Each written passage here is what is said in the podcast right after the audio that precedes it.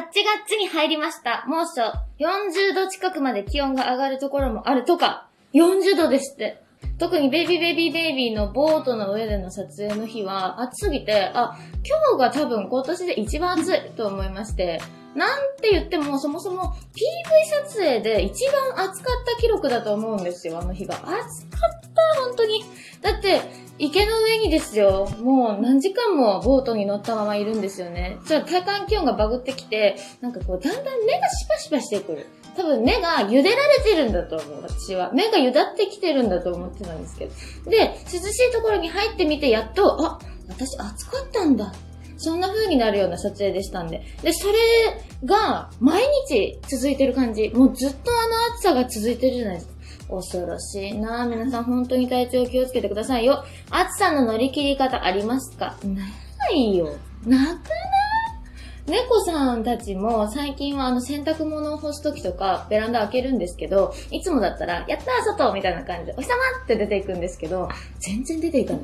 もう一瞬窓の縁のところまでピタッと来て、あ、ちょっと暑いな、みたいな感じで涼しい部屋に帰っていくんです。よっぽど暑いんですよ、これは。でもね、最近あの、母親が細い極細パスタ麺、カッペリーニを送ってくれたので、冷製スパにちょっとハマっています。やっぱ家でピャってご飯作るぐらいだったらもうパスタが最高だなって思っています。はい。そんなもんです。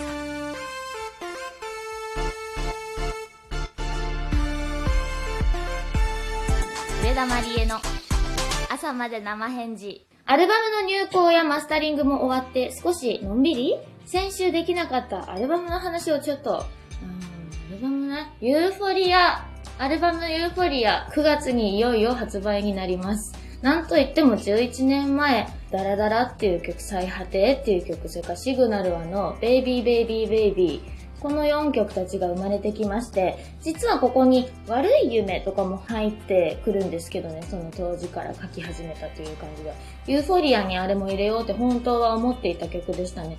それからね、愛の交差点でファンファーレっていう曲が1曲あって、その曲を最初は、当初はユーフォリアというアルバムの1曲目にしようかなって思っていましたけど、やめました。今まさに夏真っ盛りですけれども、その夏が過ぎた残暑が暑いですね、みたいな9月の後半に発売されることになり、私自身もものすごく嬉しいな、幸せだな、やっとだな、ほんとやっとだな、っていうか、むしろ、ああ、作っちゃったな、出来上がっちゃったな、この11年、いつか作りたいアルバムがあるんですってずっと言い続けたものを、出来上がっちゃった、出来上げちゃったっていうことが、すごく幸せであり、ここから先ユーフォリアを出して私はどうなっちまうんだろうってそんな気持ちも若干ありながら、大変素晴らしい作品になったので、上田まりえを好きで聴いてくださっている方、一回でも聴いてくれた方にはですね、ぜひ、今の、もう一番やりたかった上田まりえの音楽というものにですね、ぜひ触れてみてほしいなと、そんなことを思うわけですよ。はい。えっ、と、いろんなね、人の手を介してアルバム自体作っていくんですけれども、今回は、あの、マスタリングもちょっと印象的だったりして、ものすごくね、それぞれのプロフェッショナル、いつも一緒にレコーディングをやってくれているエンジニア、岡田さんもですね、ものすごくね、隅々まで凝ってくださり、シンプルで抑えたところもたくさんあるんですけど、だからこそ爆発力みたいな、ドーンみたいな部分も大胆に必要なものだったりして、特にベイビーベイビーベイビーという曲を皆さん聴いてくださってますが、最後のサビに入った時のドーンみたいな、ガーンって、ブワーンとしてレオの音がダーって広がるんですけど、これは岡田さん、やりましたね。そう言いました。本当に素晴らしい皆さんの手を借りて出来上がってきたアルバムとなっております。9月を楽しみにしていてください。小出しにしていきます。コ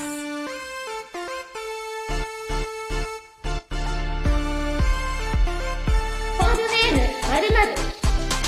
先週全然読めなかったので、ベイビーベイビーベイビー計画でいただいたアンケートを読んでいきたいと思います。皆さんどんなコードネームで来てくれているのか。ちなみに私のベイビーベイビーベイビー計画でのコードネームはフレンチポップちゃんでした。はい。いいアレンジだったでしょ？ベイビーベイビーベイビー計画のオンデマンド配信楽しみだよね。私も早く見たいなって思っております。夏季1、夏季2、夏季3、夏季4。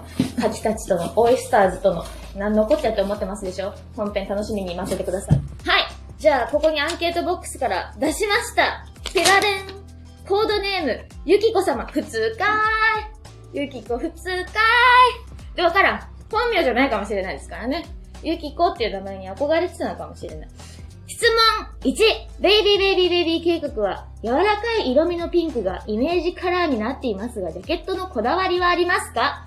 シグナルはのダラダラが青系だったので、ユーフォリア計画は青っぽいイメージなのかなと思っていました。その通りです正解全部青っぽい色味で、水色の淡い、ちょっとグリーン目、濃いとかそんな感じで振ろうと思っておりましたが、ベイビーベイビーベイビーに関しては、ちょっと青くなかったね。頑張って振ったとしてもまあ、夜の空のネイビーぐらい。でもね、違うな。真っ黒の方が合うしなと思ったんですよね。で、やっぱりね、ベイビーベイビーベイビーは、パッと見優しいの方がいいなって思ってて。まあ、安直ですよ。ベイビーピンクの肌。スキンって感じの色。私今腕を、自分の腕をバッと見たらすごい黒くてびっくりしたんですけど、こんな黒くないですね。優しい淡い赤ちゃんのような肌みたいなイメージでベイビーピンクにしてます。で、実はあのジャケットは私の手の決めです。よくね、マイクロスコープとかで肌年齢みたいな、ピッみたいなのするじゃないですか。ああいう写真ってどうやったら撮れるかなと思いまして、決めがベイビーベイビーベイビーっていう文字を作ってるみたいなだけにしたいなと思って、自宅で友達にもらったちっちゃなデジカメで、ってライティングしてですよ、撮りましたけれども、あれね、決めが思いのほか深く出ちゃってびっくりしたので、何回も保湿しました。私は B ソフテンローションで3回ぐらい、ここを保湿してから、ちょっとテラテラしすぎて、白い蛇みたいってなったりしながら、ちょっとライティングしすぎたのとか思いながら、こう集合体恐怖症とかの人はちょっと怖いかもしれないジャケットですね。はい。次。コードネーム、マイマイ様。おいだから、全然コードネームが、黄昏とかそういう感じで欲しかったんですけど、まあいいや。質問1。3ヶ月間連続リリースのユーフォリア計画でしたが、ベイビーベイビーベイビー計画をラストにした理由がありましたら教えてほしいです。ない。ないです。次。こちらは、コードネームが、アルファ様。あ、やっと来たね、なんか。ちゃんとこう、あの、記号のアルファを書いて、後でカッコでアルファって書いてあります。読み仮名までありがとうございます。質問めっちゃいっぱい書いてあるなぁ。質問1。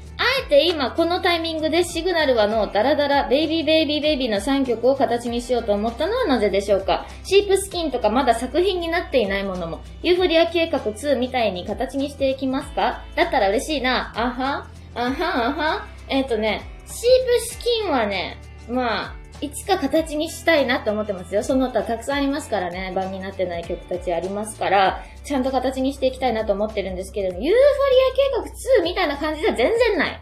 全然ない。もうユーフォリアはユーフォリアであって、これ以上ユーフォリアしないです。9月以降はですね。ただ、その曲たちの今だなっていうタイミング、そしてまあ、こういうアルバムにきっと座るべきだというアルバムを、この次作りたいなと思ったりはしてるんで、まあまあまあまあ、結構期待しててもらっていいかなと思います。私に何かない限り。はい。シグナルあのダラダラベイビーベイビーベイビーはですね、やっぱしもユーフォリアの真ん中の曲たちだったんでっていうことと、そもそもユーフォリア計画に今手をかけるのかどうなのかっていうところが、まあ、議題に上がってきますよ。あの、佐藤マネージャーが、上田さんいつやるんですか？そろそろじゃないですか？言ってくれたから、あ、いますね。やります。ユーフォリア計画は進んだわけですけれども、よかった、本当に言ってもらって。今だって、これ以上待っても、今以上いいものにはならなかった。いろんな学びがあり、いろんな経験を経て、たくさん作ってきて、やっとやっとできた。今が一番最適だったんじゃないでしょうかと思います。はい。この辺でコードネーム〇〇のコーナー終わりたいと思います。みんなコードネームの漢字を本当にもうちょっと分かってほしかったんですけれども、盛り上げたつもりだったんだけどな。まあいいや。またやりましょう。どうもありがとうございました。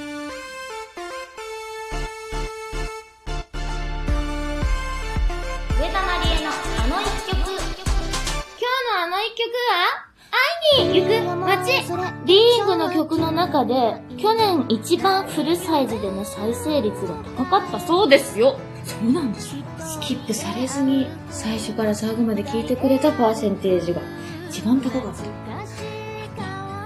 ね、思いを込めて、コロナでなかなか行けないけど、音楽で会いに来たよっていうのがみんなに伝わったのかなだといいなって思うけど。え、それはあれ？ご当地バージョンとかも含めてとかではなくて、でそれはじゃあ何にも、何のずる、ずるもせずに第1位だったわけですか？